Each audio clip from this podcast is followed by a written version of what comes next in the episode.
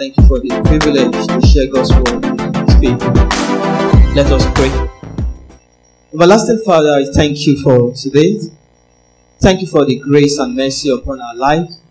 Thank you for calling us. Thank you for choosing us. Thank you for your word that you have prepared even to bless your people. Lord, we pray that each and every one of us will be blessed today in the name of Jesus. Let your word liberate us, O Lord, in the name of Jesus. We pray that your word, O Lord, will go forth and bless your people beyond measure in Jesus' name. In Jesus' mighty name we have prayed. Amen. Amen. Praise the Lord. Amen. Reverend, this is our month of uh, divine remembrance. And I believe we all remember that last Sunday uh, was the Remembrance Sunday. You know, when war breaks out, a lot of young men and women, you have to leave their family to fight for their land, to fight for their country. And we also understand that some of these people are maybe newly wedded, some of them are new parents, some of them are husbands, their wives, they are mothers, but they have to let go and fight for their land. And the peace that many of these people have fought, fought for why we are living our life today. So while we are celebrating this divine remembrance, we also need to recall that somebody, some people have given their life in order for us to enjoy peace. We cannot forget that. And that leads me nicely into today's discussion. But before then, I just want us to have a very quick recap. For the past two Sundays, we have been looking at divine remembrance. and God, through our pastor, spoke to us about when God remembers. Praise the Lord. And in the sermon, our pastor tells us about how God remembers and how we can provoke his remembrance. Last Sunday again, uh, we learned about the call to divine remembrance. And we recall from that Sunday, the Lord our pastor, uh, the first thing was help uh, making us to remember certain things about God, His goodness, His creativity, His love, His mercy. And today, by the grace of God, I want us to look at the topic forget me not. Hallelujah. I want you to echo it with me. Forget me not. And the anchor text is Psalm 103, verse 15 to 18 reading the New International Version, Psalm 103, verse 15 to 18. If you have your Bible, feel free uh, to open your Bible. The word of the Lord says, The life of mortal is like grass. They flourish like a field of like a flower of the field. The wind blows over it and it is gone, and its place remembers it no more. But from everlasting to everlasting, the Lord's love is with those who fear him, and his righteousness with their children's children. With this, with those who are who keeps his command, uh, covenant and remembers to obey his precepts. May the Lord bless his word in Jesus' name. As a form of introduction, I want to talk to you very briefly about the legend of the forget-me-not flower. Now, this is a flower that the story goes on that after Adam has named the animals and the plants, he went to God and said, God, I've done what you asked me to do. I've named the plants, I've named the animals. And when Adam was talking to God, there was a very little cry saying, Do not forget me. Then God looked at this little flower and God says, Indeed, your name will be called Forget Me Not. Now, whether this legend is true or not, I want you to understand that there is always a cry to be remembered in everyone. Praise the Lord. When was the last time in your heart of heart you wish somebody who has forgotten you had not forgotten you? When was the last time you cried and you longed for somebody to just say hello? Remember when Jesus Christ was crucified on the cross, one of the thieves on his right hand side said, Jesus, when you get to your kingdom, today. Remember. me. And Jesus Christ indeed said, I will today you will be with me in kingdom. So, like we desire God to remember us, we also desire not to be forgotten by people around us. These people could be spouse, children, they could also be your friends, or even strangers. We all desire not to be forgotten. I've seen people who, in the course of their old age, develop dementia, Alzheimer's disease. And one of the implications of this elderly disease is that they lose their memory. And then you see someone who will not be able to remember their spouse for over 40 years. And his spouse will be crying? It's me, it's me, but yet the memory has failed. Imagine the heartbroken that somebody you have spent 40 years, 50 years of your life together with and no longer So I studied in Nigeria and in my secondary school, when you're about to graduate, there are certain things we used to do. And you remember people write on class wall, trees, forget me not, write their name, their nickname as you will hear. Or somebody will say, uh, so and so was here, class of 2000. Why? Because people want to be remembered. You see people who goes to maybe a school, they donate a block of building, and those buildings are named after them. Why? Because they want to be remembered. And I believe each and every one of us here, we want to be remembered. But the question is by who? Who do you want to remember you? So, for you and I to be remembered, it depends on our deeds, depends on our action. The life that we live that will help us to be remembered is a self-sacrificing life. If you look at the screen, you can see somebody laying down to pass through. Now, in this day and age, people will consider it as madness. They view it negatively when you decide to live a self sacrificing life. But for us as Christians, self sacrificing life is the hallmark of Christianity. We wouldn't be here seated as Christians if Jesus has not laid down his life.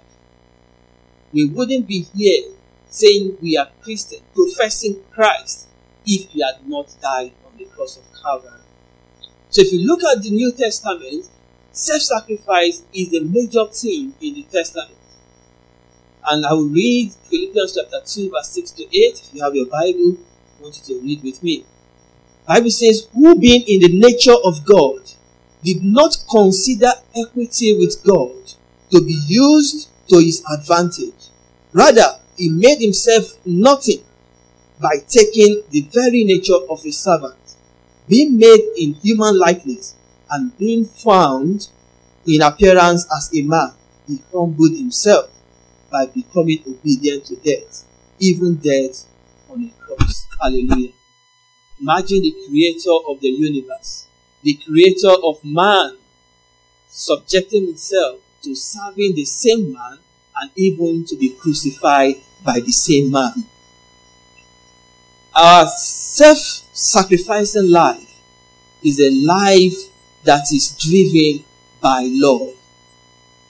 I remember listening to the news about uh, athletes who, instead of going forward to win the race, went ahead to save or to support their competitors to cross the over the crossing line or the finish line. Many a times we say, oh, when the competitor fell down for, for any reason, that's an opportunity for you to actually have the advantage. But yet, we have seen people who, sac- who sacrifice their own achievement in order to help other people achieve their own goal. That is biblical self sacrifice. It is that willingness to set aside your own desire for the good of others. When was the last time you said to somebody, You go ahead? When was the last time? It, it might not even be a career thing. Maybe you are at the supermarket you have a basket load of shopping and somebody is carrying just one item. Have you said to that person, you go ahead? Yeah, some of our sisters are shaking their head, they won't do that. But that is the hallmark of Christianity. Why? Because your own shopping will take longer, but that will be very quick and it won't even cost you much because by the time you are unloading your shopping, this person has already checked out. That is self-sacrifice. And then when many times when I do this in the supermarket, somebody will ask me, "Are you sure?" Because it is not common. However, for us as Christians, for us to dominate, we must live a self-sacrificial life, such that people will ask you, "Why have you done this?" And then you are able to say, "It is for the love of Christ." And that is the powerful message. Even without you saying, open your Bible to a particular verse. So, a self sacrificing life is one that is characterized by a service driven love. Let's open our Bible again to the book of Galatians, chapter 5, verse 13 to 14. The love that we have for Christ should prompt us to serve others. Bible says, You, my brothers and sisters, were called to be free, but do not use your freedom to indulge the flesh. Rather, serve one another humbly in love. Praise the Lord. You can see here that we are encouraged to serve one another humbly in love. For the entire law is fulfilled in keeping this one commandment love your neighbor as yourself in this month of remembrance, we, we are remembering soldiers who died in the First World War, Second World War, and several other wars. They wouldn't have died if they decided not to let go and just fight for their nation. I know there were times that people are forced into war, but there are still people who are fighting wars now because they choose to be a soldier. Many of us, we are having a career in other areas of life because we have not been forced into becoming soldiers. But there are people who are willing to lay down their life for the sake of peace. Bible tells us again in the book of uh, John chapter 15 verse 13. It says, greater love has no one than this. Let's read together. To lay down one's life for one's friend. Hallelujah. Do you have a friend that you can lay down your life for? Praise God. It's a very interesting one because even we have heard stories of spouse needing organ donation and the other person say, No, no, no, I can't do this. Praise God. But Jesus laid down his life for our own sake. Now, you might not need to physically die for another person you might not need to. But there are instances that you let go of your own desire for the sake of somebody else. And that is what Christ is calling us to.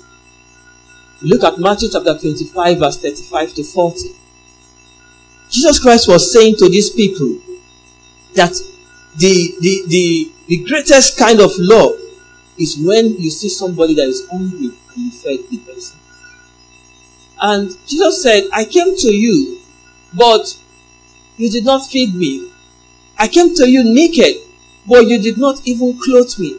I came to you hungry, but you did not even feed me. But they said, Master or teacher, when did we do this? Can we ever see you naked and will not clothe you? Can we ever see you hungry and we will not feed you? Jesus Christ responded, Inasmuch as you have not done this to these people, you have not done it to me. And if scripture tells us that, how can we say we love God when the people around us we fail to love them? There is no way you can profess God, love for God that you have not seen when you do not love your neighbor. And so, brethren, I want to encourage us today, and we'll be looking at two points to drive home the point, my point about self-sacrificing uh, love. First one is that your service-driven love is deeply rooted in generosity. Your service driven love should be deeply rooted in generosity. Our generosity as Christians, brethren, should be born out of our love for God as well as our compassion for people. We love God, yes, we are tongue speaking Christians, but because we love God, then we should be generous to other people. First John chapter 3, verse 17 says, If anyone has material possessions and sees a brother or sister in need, but has no pity on them, how can the love of God be in that person? Begin to reflect on the last time you have the opportunity, the privilege to share two things, one out of the two things or more that you have, and you fail to do it. There are many of us that there are clothes in your wardrobe that you have not worn in five years, and yet they are still there. Start thinking that there are people who have no clothes to wear. Can you really say you love God when you have the opportunity to give and you are failing to give? Matthew 15, verse 32. Bible says Jesus called his disciples to him and said, I have compassion for these people. They have already been with me three days and have nothing to eat. I do not want to send them away hungry or they may collapse on the way. When Jesus fed the 4,000, when he fed the 5,000, when he healed the sick, when he healed the blind, they were all born out of compassion. When was the last time you had compassion on somebody?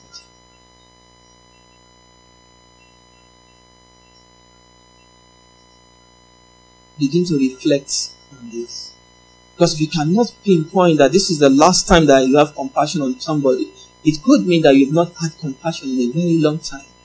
And if Jesus showed compassion on a daily basis and you say, Oh, I am a follower of Jesus and you are not showing compassion, what is, where is your evidence of being a follower of Christ? So, brethren, for you to actually have the generosity that we are referring to, how can you go about it? The practical way you can do this as a Christian or as a believer, you can set aside a proportion of your income to be spent by others. You earmark that in your budget, whatever, this amount of money will not be spent by me. Does that make sense? You just decide that I won't spend this proportion of my income. You worked for it. Yes, nobody is disputing it. But you know that there are people who cannot work. Even though they have the desire to work, they just cannot. For any reason. You can decide that, yes, I'm going to give this out to other people. Acts chapter 10, verse 2 to 4, we see here the story of Cornelius. Bible says he and his household were devout and God fearing. How many of us are devoted here? Okay? How many of us are God fearing here? Okay. This man that was devoted and God fearing, look at what he did. He gave alms to the people and prayed to God regularly. How many of us pray to God regularly? How many of us give alms to the people regularly? Okay, you can see the number of alms, the difference is stark. Ah. The word of God is coming to you this morning that if you pray regularly, if you are devoted, you should also do like the Cornelius and give hand. The last scripture that I want us to read is Psalm 37, verse 26. The Bible says they are always generous and lend freely. Their children will be Many of us we have children. Many of us are parents, potential parents. Do you want your children to be a blessing? Then begin to be generous and to lend freely. I pray God will help every one of us to do this in Jesus' name. The second point I will talk about is that your self, your service giving love will not take advantage of all this. Your service giving will prevent you from taking advantage of others. The Bible is very clear on this. If you are an employer of labor if you are a supervisor, if you are a boss, if you are in a position of power, you must not abuse your power to gain more for yourself at the expense of other people. Deuteronomy chapter 24, verse 14. Bible says, Do not take advantage of a hired worker who is poor and needy, whether that worker is a fellow Israelite or a foreigner residing in one of your towns. Anything, pay them below what their, their, their, the others are earning. Even in the UK now, we are the companies are expected to report on the difference between their uh, their, their gender gap, pay gap, their uh. They are very very stark women are paid less than male men. Why? Because you are black, you are paid less than your white colleague. It's there. Why? It is because people do not have a service driven love which will compel them not to take advantage of others. Remember a few months ago, my wife took up a job and in the job she was being paid less than what the rate that was advertised. That's one. Then along the line, she discovered that she was being paid less than her colleagues. And then when I heard this, I felt like, what is happening here?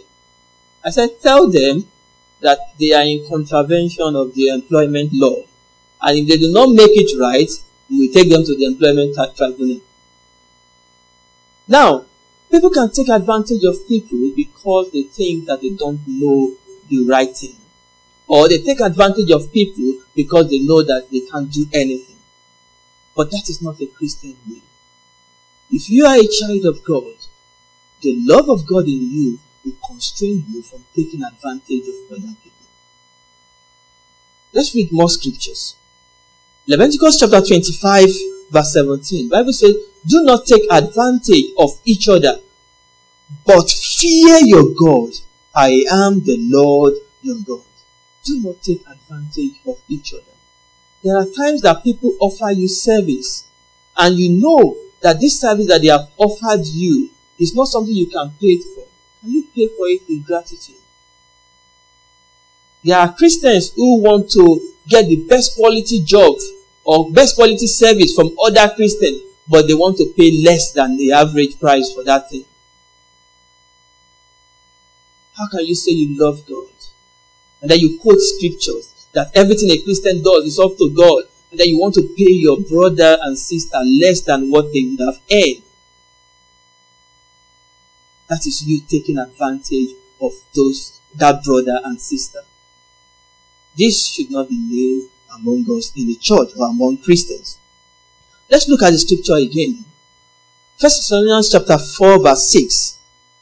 Bible says here that and that in this matter no one should wrong or take advantage of a brother or sister.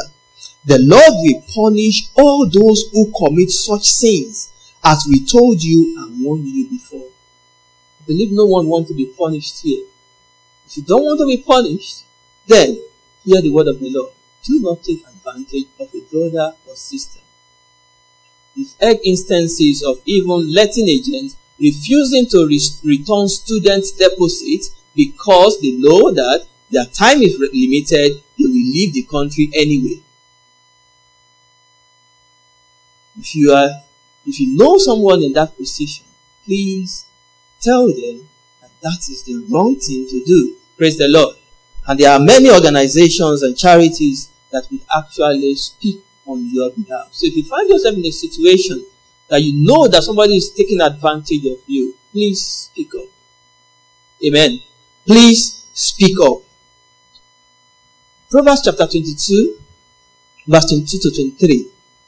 Bible says, Do not exploit the poor because they are poor, and do not crush the needy in court, for the Lord will take up their case and will exact life for life. God will take up your case. You know, like Pastor Deborah used to say that if you if you are fighting with your pastor or your pastor is angry at you, you can go to the senior pastor. Or if the senior pastor is angry at you, you can go to the general overseer. But if God is fighting you, who will represent you in that kind of battle? And here he's saying, do not exploit the poor because they are poor. And do not crush the needy in court, but the law will take up their case. When God takes up a case, it's like you are fighting against God. Who will represent you? Who will defend you? So we've seen stories or we've, we, have we have talked about being remembered. But for someone who takes advantage of the poor, they might be remembered, but the legacy that they are leaving behind is a very, very terrible one. Bible tells us again in the book of Jeremiah chapter 17 verse 7, 11, you must resolve in your heart that you will not leave anybody in a state worse than you met them. For you not to take advantage of people, you must resolve in your heart that if I'm meeting you, I'm meeting you for a purpose. And whenever we are departing, because we meet to part, we part to meet, I will not leave you a state that is worse than how I met you. And once you resolve in your mind in that way, you will always look for opportunities. You will always look for ways that you can be a blessing to other people.